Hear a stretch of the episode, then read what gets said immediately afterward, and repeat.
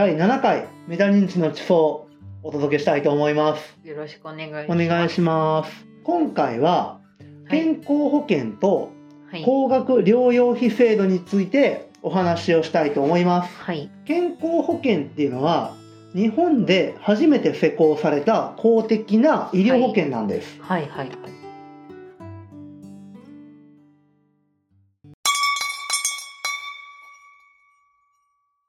メタ認知の地方はうろ覚えの知識を正しい知識で上書き保存していくラジオです。伝統的な価値観を愛するゆきと。知識のつまみ食いが大好き総一郎でお送りしています。メタ認知の地方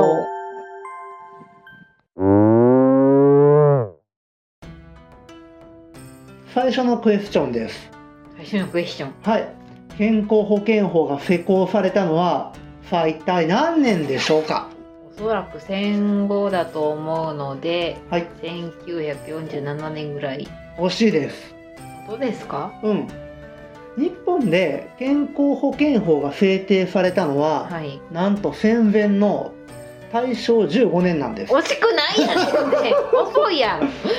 遅いやろ。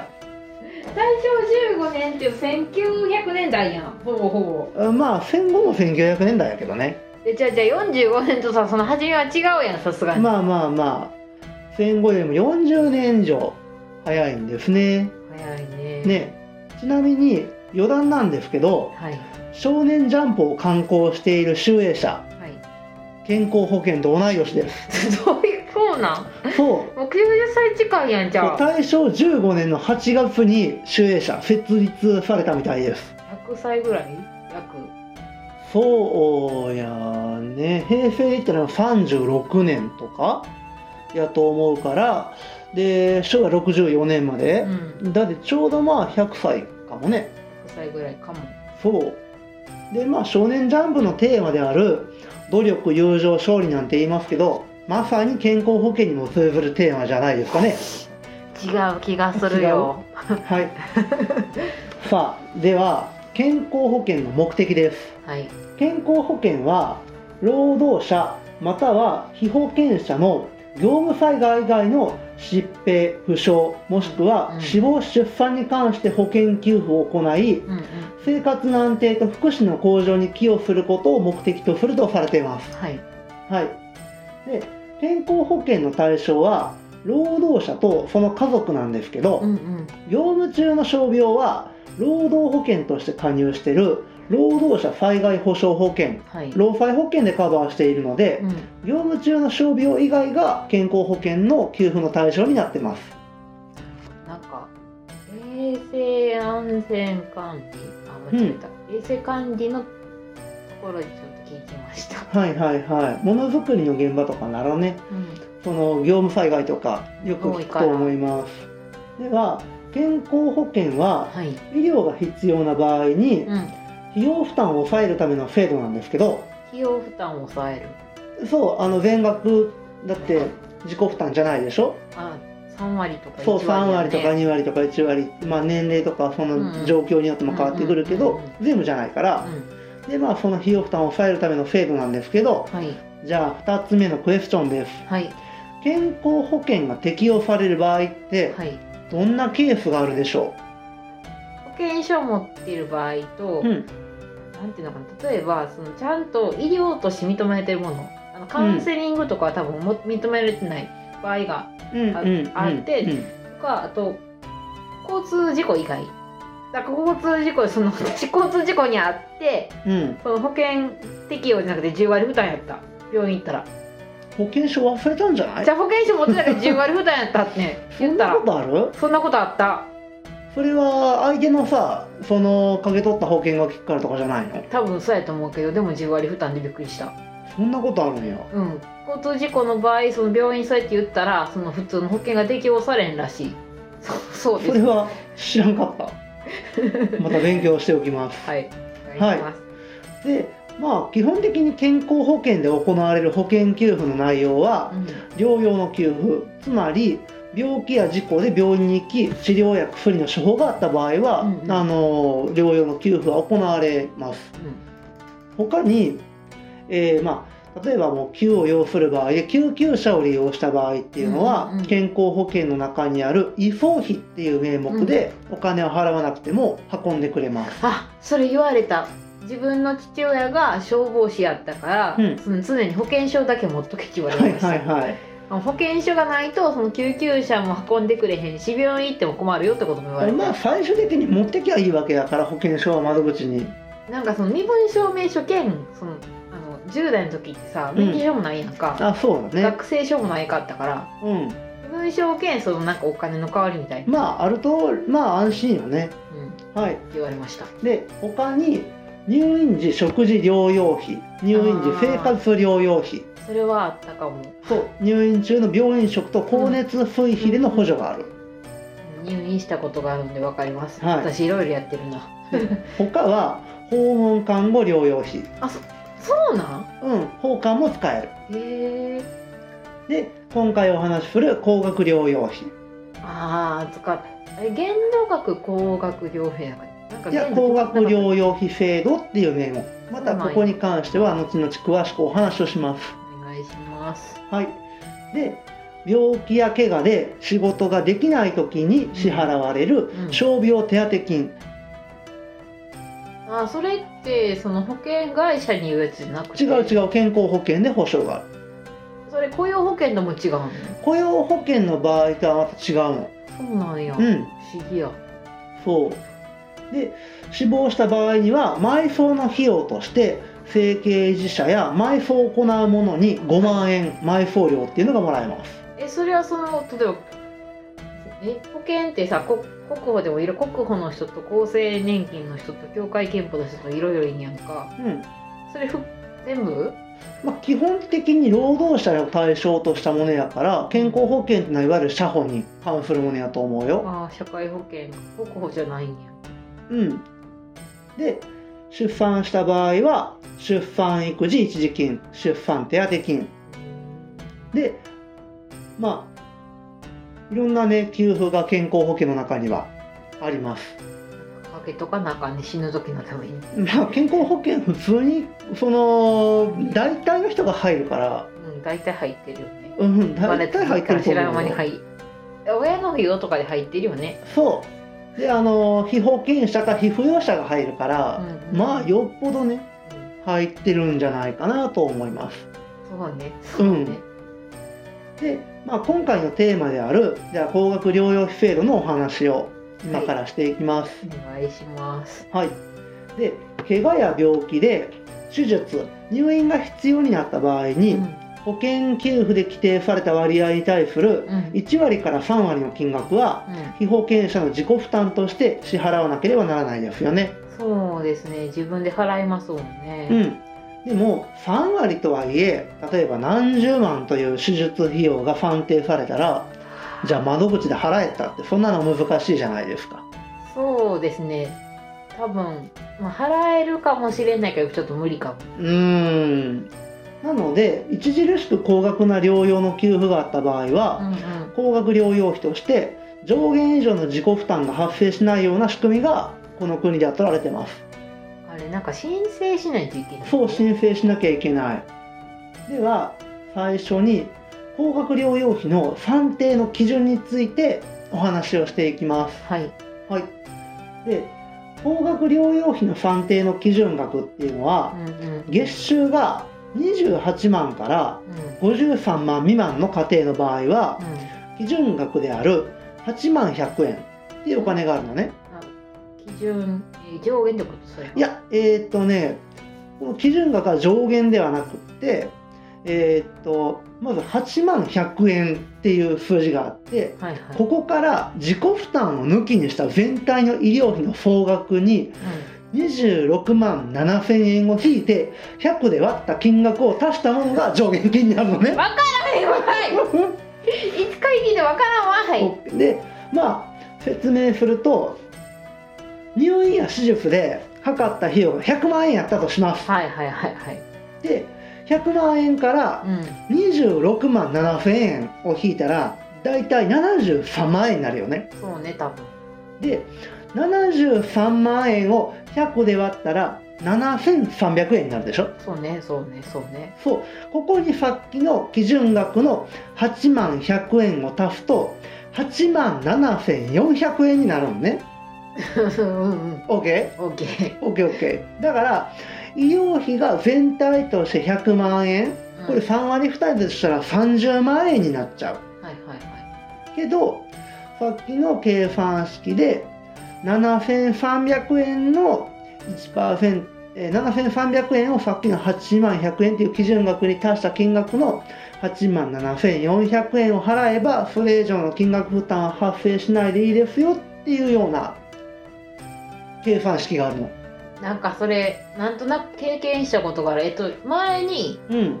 多分3年前か4年前に入院したことがあって、うん手術と入院費を含めて6万ちょっとやったので、多分うん親の扶養に入ってたから多分そのぐらいなのかなそうかもしれんね。おそらく、うん。まあ、約100万100万からまあ90万ぐらいと考えるで、まあ分かりやすく言えば26万7000円っていう金額。これの3割が8万100円なんね。うんうんうん。で医療費全体が、まあ、27万円を超す場合は、うんもう3割以上にブレーキがかかっていく。そうなんや、そうそうそう。で自己負担が8万円を上回る場合にうん。高額療養費制度の対象になるって覚えると結構分かりやすい。うん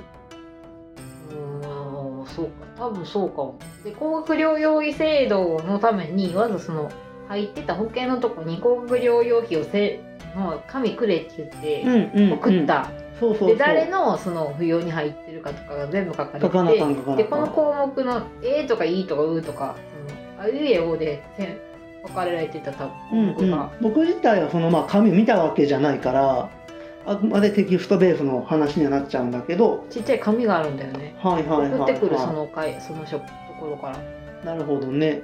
ああれでも申請しなくちゃいけなくて例えば住所変わったりとかあとその扶養者うん保険者が変わったりとか、するとその度に変えなあかん。へえそうなんだ。でしかも前にその必ずその通院した時から出しとかないといけなくて、うんうんそうしないとなんか通用しないみたいないきなり手術の日にバッて出しても。うんうんうんうんうん。あそうなんや。うん。へえそれは知らなかった。病院から教えてもらったあそうなんや。でまあ1回の入院だけじゃなくって複数回に分けた通院が高額となった場合にも高額療養費制度っていうのは対象となって、あまあ、この場合はちょっと分かりやすいようにー、うん、ミニちびこちゃんっていうちょっとオリジナルのキャラクターを例にして 説明をしていきます。私若やってるから多分多分うん。あまあがんがんをやりました。うん。まあ、たまたま放射線治療いらんかったけどおそらくそのミニチビコちゃんが言おうとしてるのはがんの治療で、まあ、毎回放射線治療とか高額医療医療が必要になった時にうん。そのなんかその,、まあ、その人の負担額とかが例えば8万円とかその基準額を超えるんやったらうん。それ以上上がりませんよってこまあまあざっくりそういうことなんやけど、まあ、その世帯で合算するにもルールがいろいろあってと、うん、でまあこう例に挙げる、まあ、ミニちびこちゃん、まあ馴染みがねなかなかないからイメージがしにくい家庭なんですけどうちびこちゃんはお姉さん両親うん。祖父母とともに八百屋を営んで生活をしています。ん、あ自営業なんや。そうあのー静岡県の清水市で八百屋。それ大人になったらあのちびこちゃんエッセイストになるんだけど。もうちゃ分かりやすいけど誰が求めたか、うん、でじゃあある日お父さんとちびこちゃんが通院したとします。うんうんでこの場合に療養費はそれぞれか世帯でひとまとめになるかどっちだと思いますか？療養費やえ通院でしょ？そう。通院費やえでもちびこちゃんは10代？10代。あ8歳。小3多分一緒やと思う。そう。でまああのちびこちゃんは被扶養者やから、うんお父さんの扶養に入っとるわけよね、うん入ってる入ってるおそらく。そう。だからあの世帯でひとまとめになってお父さんとちびこちゃんの医療費が世帯収入の算定額より高額であれば高額療養費制度の支給対象になります。で高額療養費制度として合算されるにはそれぞれの医療費についてうん。最低限度額。つまり超えないと算定されない基準の一部負担額があるんですけどあの1回の治療でうん。いくらを超えたら高額療養費制度の算定対象にするよっていうルールがあるの。あーあそうそうなんや。そうなの。あちなみになんかそれって普通のって3割負担の中でこんだけの負担がありました。そうそうそうそう。で、まあ、例えばそのまあさっきの8万とかうん。っていう数字があったとしてじゃあ8万以上になったらじゃあその例えば6万にしますとかそんなか8万っていうかまえっとね累計で全部で8万円になったらではないのね。あ100万。1回の通院で何円以上っていうんじゃないと計算式に入らないの。そうなんや。そう。でちなみにそれはじゃあいくらと思いますか？1万円。ブー。惜しいですね高額療養費制度として合算されるには1回の通院で2万1000円以上の負担がないと計算に入らないの。それ惜しいっていうの1万ってまあ地球規模で考えたら地球1万円も規2万1000円。あー叩いてはいけません。地球私1万円の地球あれんねんけど高額療養じゃなくなんかなんかなんですえっとねあのまたそこもえっとおいおいお話をします。1万円っていうのはまたあの特定疾病みたいなもので、うん。あの区分されてる長期的な治療にうん。あのかかるものの上限はまたちょっと違うのよ。あれも世帯別なの？えーっとねここもちょっとおいおいお話をします。そこもお願いします。はい。ちびこちゃんちょっと面白い。はいミニジビコちゃん。でもうちょっと分かりやすく説明をしていくとはい。同じ月に2個の病院に通ったとしてうん。ちびこちゃんの負担が1万円。おはい。父さんの負担が3万円だったとします。はい。その場合高額療養費制度の算定対象に含まれるのは2万1000円以上であるお父さんの医療費のみなのです。あそうなんや。うん。1万円のちびこちゃんの医療費は算定基準には入りません。えでもさ同世帯でさっきのさん話はどう、まあ、通院した場合ってその世帯の主の方にかかってくるんちゃう？医療費って。えーとだから医療費はもちろん世帯主にはかかってくるけどうん。高額療養費の算定のルールには乗らないから。あそうなんやそそれはその個人個人なんやへうん関係ないの。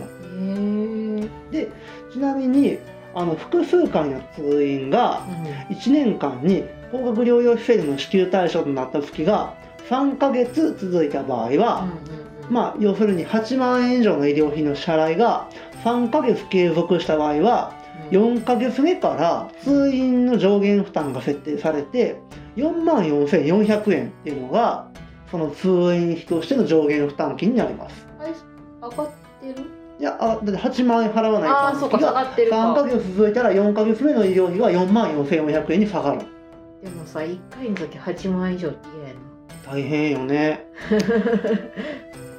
えそのそのごめんちょっとわからんなってきてんけどその8万以上ってその例えば医療点数とかいうなんとか点数で8万じゃなくてその実費負担が8万ってこと、そうそうそうそう。あ実費で8万な？うん。信じられへんぞ。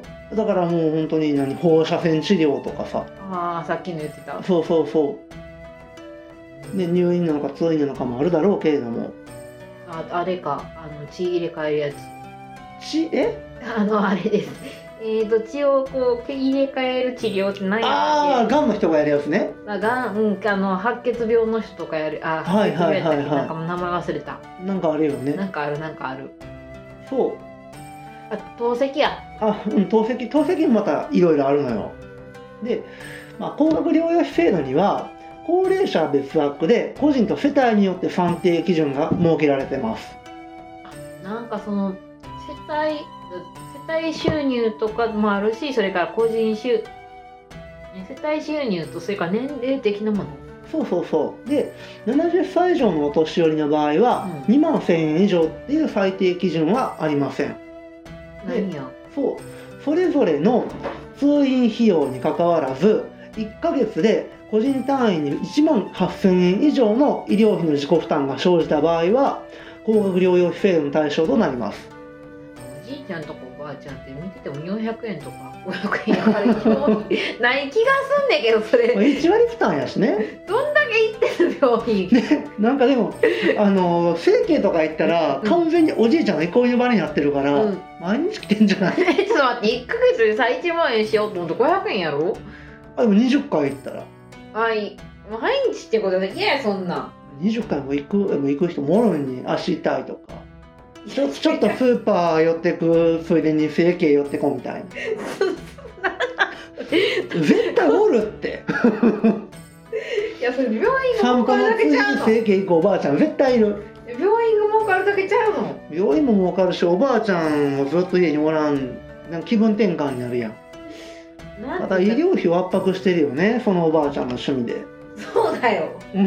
医療費圧迫してるよ。でまあお年寄りがね通院ではなく入院した場合にはまた別の区分があってう28万円から53万までのん。現役並みの所得があるお年寄りの場合はさっき話した一般世帯と同じように8万100円の基準額に医療費総額から26万7000円を引いた額の1%を足した金額が上限金となるんだけどえっていうか75歳以上で26万稼ぐって株とかやってんのみたいな。あ株もまあそうかそうやね。お給料以外の収入として認められるのかな？あとはまあその投資信託とか？信託でそんな年間利益やられるってなかなかレアやと思うけどマンション自分で持ってるとかああ管さ不動産収入があるとかじゃない？あなるほど、ね、自分で会社やってるとか。山があったらお金なんのかあまあまあまあまあ2桁とか取れたらね。ななるほどな。で年金が28万年金っていうかまあそのえーっと収収入が入が28万円に満たない場合はうん5万7600円が1ヶ月の上限負担金となります。高いね。まあまあそうやね。普通の人と同じぐらいなんじゃ。さっきのさ26万から28万やったっけ、うん。世帯で。うん。の人と一緒じゃない？現役の変な言い方やけど。あいやでもあの一般家庭の場合は8万いくらが上限負担やったでしょ？ああそうか。だから3万低いだけそうか3万低いで、まあ、ここまでお話ししたのが高額な医療に対する自己負担の金額や算定方法なんですけどうん。高額療養費として実際に発生した治療に対する給付は、まあ、どのように受け取れるかっていうと、まあ、ゆきさんのお話ししてもらったようにうん。支給は原則として申請に基づいて行われます。うん。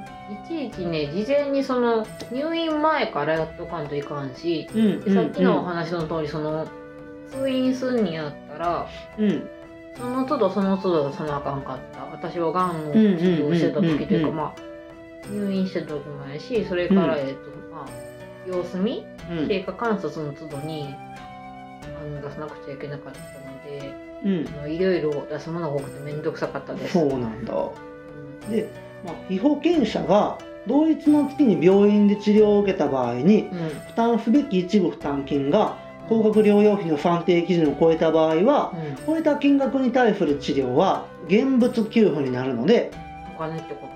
えー、といやあのー治療で変えられる。あそうなんや。そうそうそう。だからもう8万円以上の医療費に関してはうん。もう払わなくていいですよ。へえあの総一郎さんさ歯の治療してるやんか、うん。あれって、まあ、保険が効いてなかったらさうん。そういうのって使えんの？